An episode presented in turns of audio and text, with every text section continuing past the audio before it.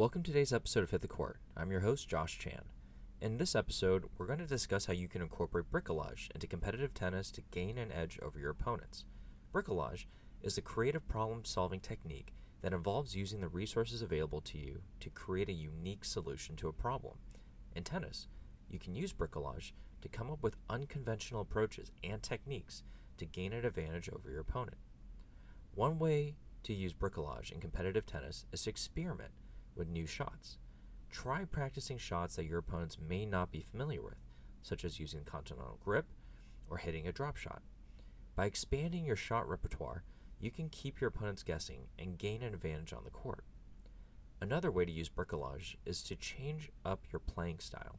If your opponent is consistently winning points against you, try playing more aggressively or using slice shots to throw your opponent off their game. By adapting your playing style, you can gain an advantage and come out on top. Using unusual tactics is also a way to incorporate bricolage in competitive tennis.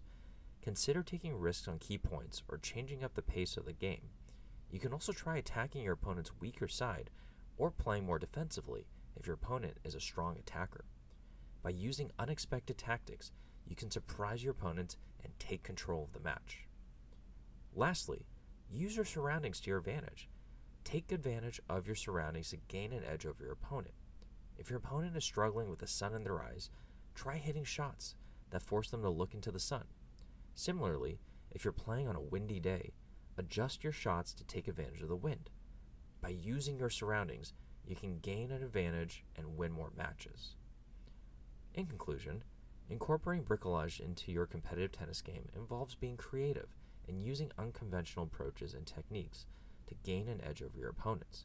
By experimenting with new shots, changing up your playing style, using unusual tactics, and using your surroundings to your advantage, you can improve your game and win more matches.